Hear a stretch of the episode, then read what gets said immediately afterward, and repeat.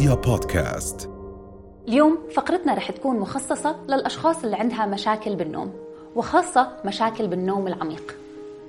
العديد من كبار السن للأسف بيعانوا من مشاكل بالنوم وخاصة إنهم يفوتوا بالنوم العميق فبالتالي بيكون في عنا تعب خلال اليوم بأكمله وكمان بيكون في عنا تآكل أسرع للخلايا اللي بتكون موجودة عندي بالجسم وللأسف بيهرم الجسم بطريقة سريعة.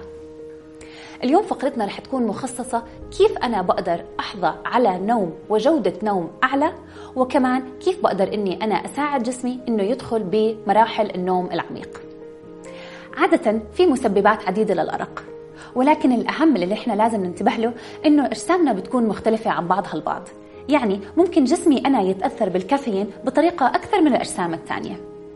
فعشان هيك وخاصة بمشاكل النوم ما في عنا قاعدة واحدة للجميع. كل شخص لازم ينتبه على الأعراض اللي الجسم بيعطيها والعلامات الجسم بيعطيها وبالتالي نحدد نظام حياتنا ونمط حياتنا على هذا الأساس.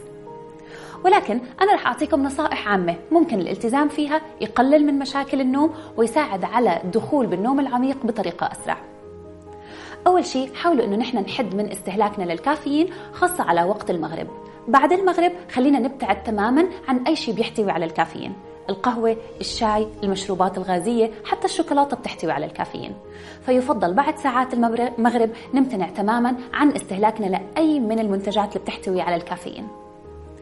بتعرفوا إنه التدخين بيساعد على التقليل من النوم؟ للأسف التدخين بقلل من مستوى الأكسجين اللي بيكون موجود عندي بالدم ويؤدي إلى ما يسمى بالسليب أبنيا اللي هو الاختناق خلال النوم كل ما بزيد عنا الاختناق أكثر كل ما بقل عندي جودة النوم لأنه بنضلنا نصحى ونرجع ننام حاولوا إنه نحن نمتنع عن التدخين وكمان إذا كنتم من المدخنين حاولوا بعد ساعات المغرب نمتنع تماما عن التدخين. ثالثا التخفيف من الوزن. كل ما بيكون وزننا أعلى كل ما بيكون عندنا مشاكل بالسمنة أكثر وخاصة الدهون على منطقة البطن كل ما هذا الشيء بيقلل من جودة النوم كمان لأنه بيؤدي إلى الاختناق اللي نحن بنسميه السليب أبنيا الدهون عادة سيئة ولكن الدهون الأسوأ هي الدهون اللي بتتراكم حول منطقة البطن وحول منطقة الثدي.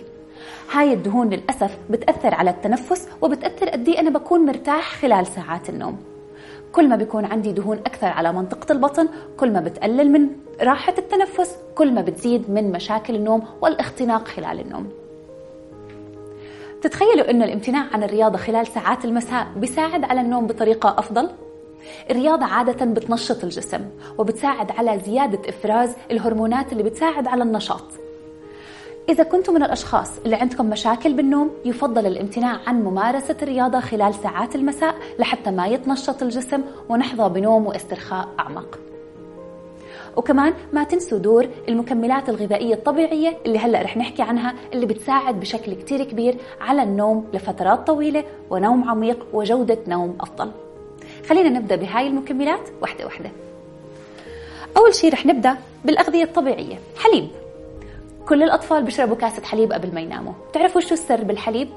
الحليب بيحتوي على أحماض أمينية تسمى التريبتوفان. التريبتوفان من أكثر وأهم الأحماض الأمينية اللي بيساعد على استرخاء النوم. التريبتوفان مش بس موجود بالحليب هو كمان موجود بالحبوب الكاملة. فارتكازنا على الأغذية اللي بتحتوي على الحبوب الكاملة خلال ساعات المساء بيساعد على الحصول على جودة نوم أفضل. دايما حاولوا تمتنعوا عن النشويات المقشورة وتركزوا على الحبوب الكاملة. وكمان الكينوا خلينا نحاول نعمل سلطات الكينوا مثلا خلال ساعات المساء بدل ما نرتكز على الخبز الأبيض. التريبتوفان كمان موجود بالفستق وزبدة الفستق. لحتى تختاروا أجود أنواع زبدة الفستق حاولوا أنكم تقرأوا اللوائح الغذائية وتتأكدوا إنها ما بتحتوي على السكر.